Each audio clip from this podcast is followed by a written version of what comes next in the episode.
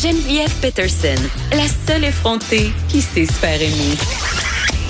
Jusqu'à 15, vous écoutez Les effrontés. Je suis avec Émile Godreau, réalisateur, scénariste et producteur. Euh, Il signe ces jours-ci dans la presse une lettre ouverte, mais il n'est pas le seul, il la signe avec d'autres artistes.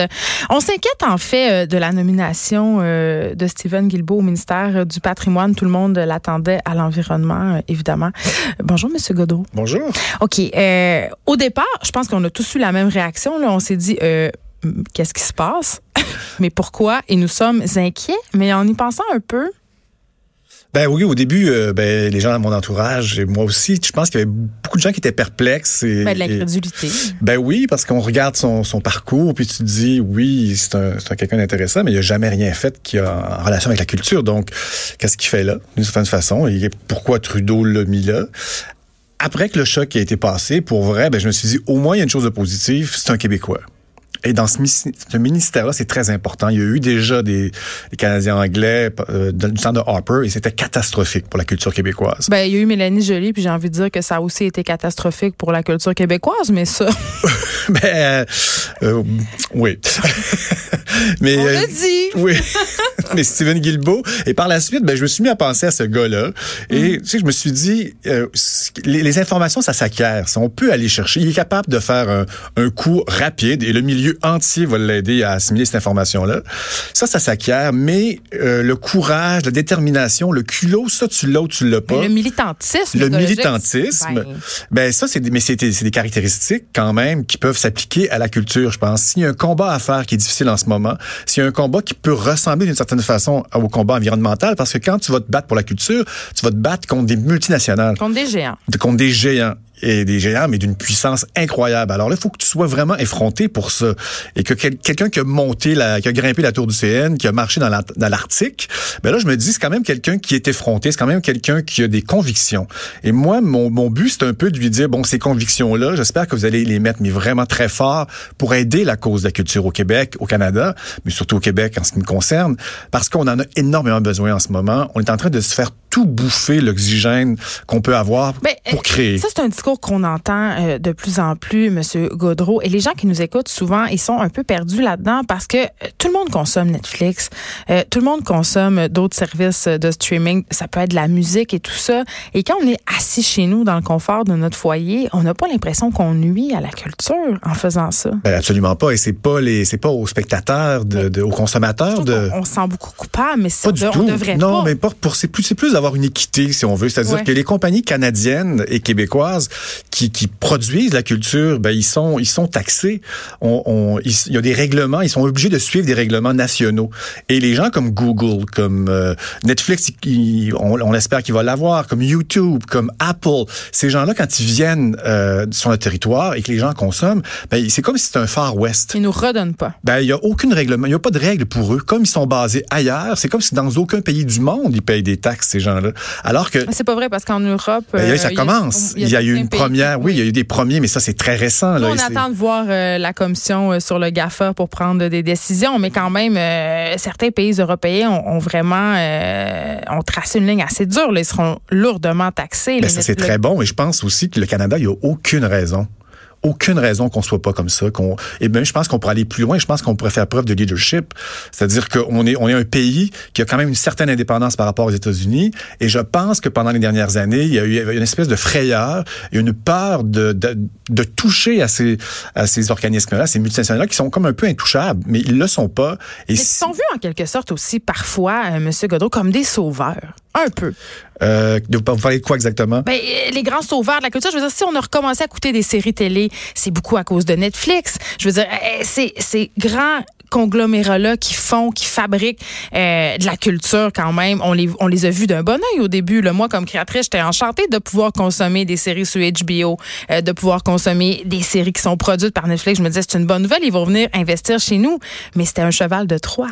Ben exactement, c'est ça. Et, et c'est pas contre. euh, euh, Il y a des choses extraordinaires qui se font là, des grandes séries comme vous dites, des, des, des Puis quand grands. notre contenu canadien et québécois se retrouve sur ces plateformes-là, c'est aussi compliqué. C'est compliqué puis c'est difficile parce que je veux vous dire qu'en ce moment, euh, le financement de la culture va tellement mal qu'on n'est pas vraiment compétitif en ce moment. Il faut être honnête avec, envers nous-mêmes. On nous dit ça des choses aussi hautes qu'avec Netflix, avec 3 dollars. Exactement. Ça veut dire que même le, ce qu'on appelle le production value, c'est-à-dire les décors, euh, la musique, le, le nombre de pages par jour qu'on tourne, c'est tellement c'est tellement bizarre, ça peut, paraître simpliste pour les gens qui comprennent pas ça. Mais un acteur qui joue comme dans une série américaine, quatre ou cinq pages de texte par jour, va avoir le temps de tout ressentir, de réfléchir.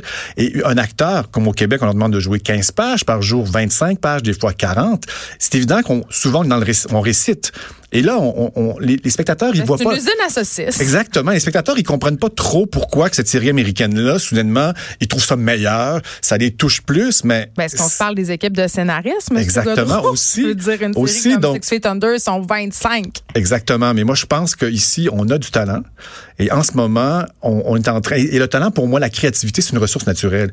On est dans, on, s'en va vers, vers euh, un monde où les, ça va être beaucoup automatisé, ça va être l'intelligence artificielle. Et ce qui reste, ce qui va rester, ça va être beaucoup la création. Beaucoup la créativité. Et on est reconnu pour ça au Québec. Beaucoup.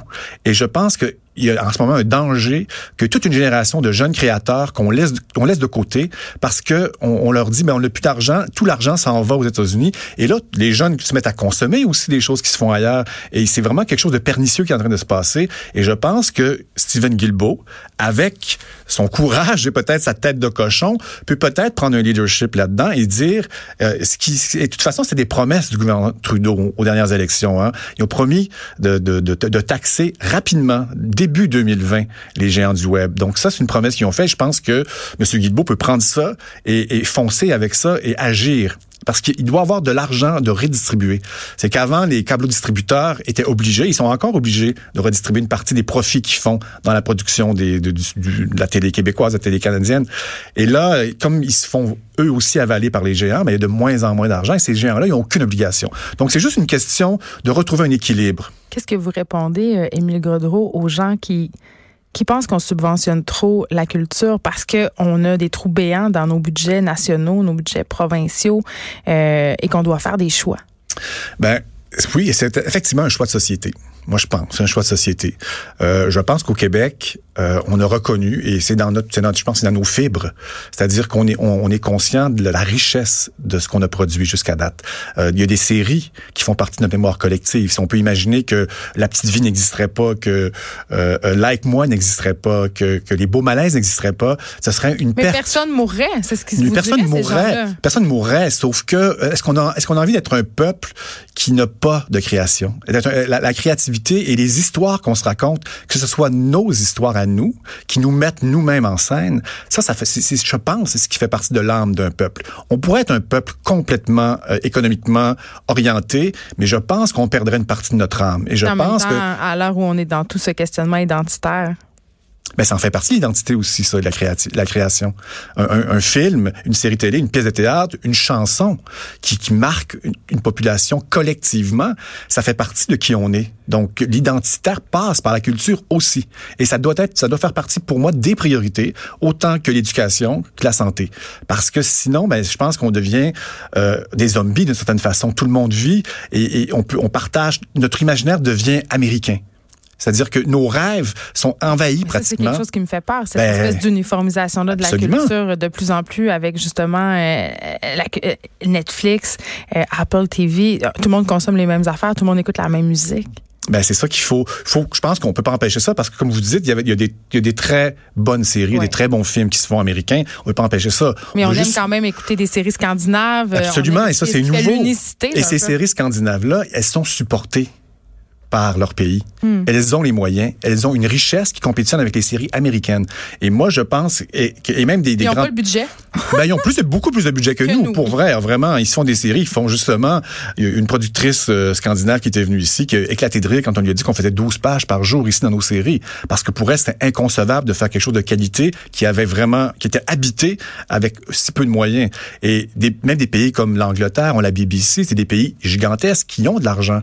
Ils pourraient se dire, on fait tout dans dans le privé, mais eux se disent, ils font un choix de société. Ils se disent, ce qu'on crée nous, nos auteurs, nos réalisateurs, nos acteurs, nos danseurs, nos chanteurs, ben ça vaut la peine. Et en France, c'est la même chose. C'est des pays qui produisent beaucoup, beaucoup de contenu, et ils pourraient se dire, ça ne va qu'au privé. Mais en France, il y a la moitié des films, la moitié des séries télé qui sont faits par le public. Hmm. Et il y a, la population est d'accord. Et je pense qu'ici, on l'a fait ce choix-là. Euh, Harper voulait mener beaucoup couper dans la culture. Je sais pas si vous vous souvenez, il y a eu une vidéo virale qui a été créée et ça l'a influencé les élections parce que les Québécois ont dit c'est pas vrai que quelqu'un de l'extérieur du Québec va nous dire quoi faire et quoi ne pas faire. Une vidéo qui a circulé quand même et très paradoxalement abondamment sur Facebook. Absolument. On pas. Absolument. Mais ça, on le changera pas. C'est la, la réalité. Elle existe. Euh, il faut juste apprendre à vivre avec euh, et repenser nos systèmes. Émile Godreau, merci, réalisateur, scénariste et producteur. On se parlait par rapport à cette lettre ouverte sur la nomination de Stephen Guilbeault au ministère du Patrimoine. On va laisser la chance aux coureurs, c'est ce que vous diriez? Oui, absolument. Merci beaucoup de nous avoir parlé. Merci.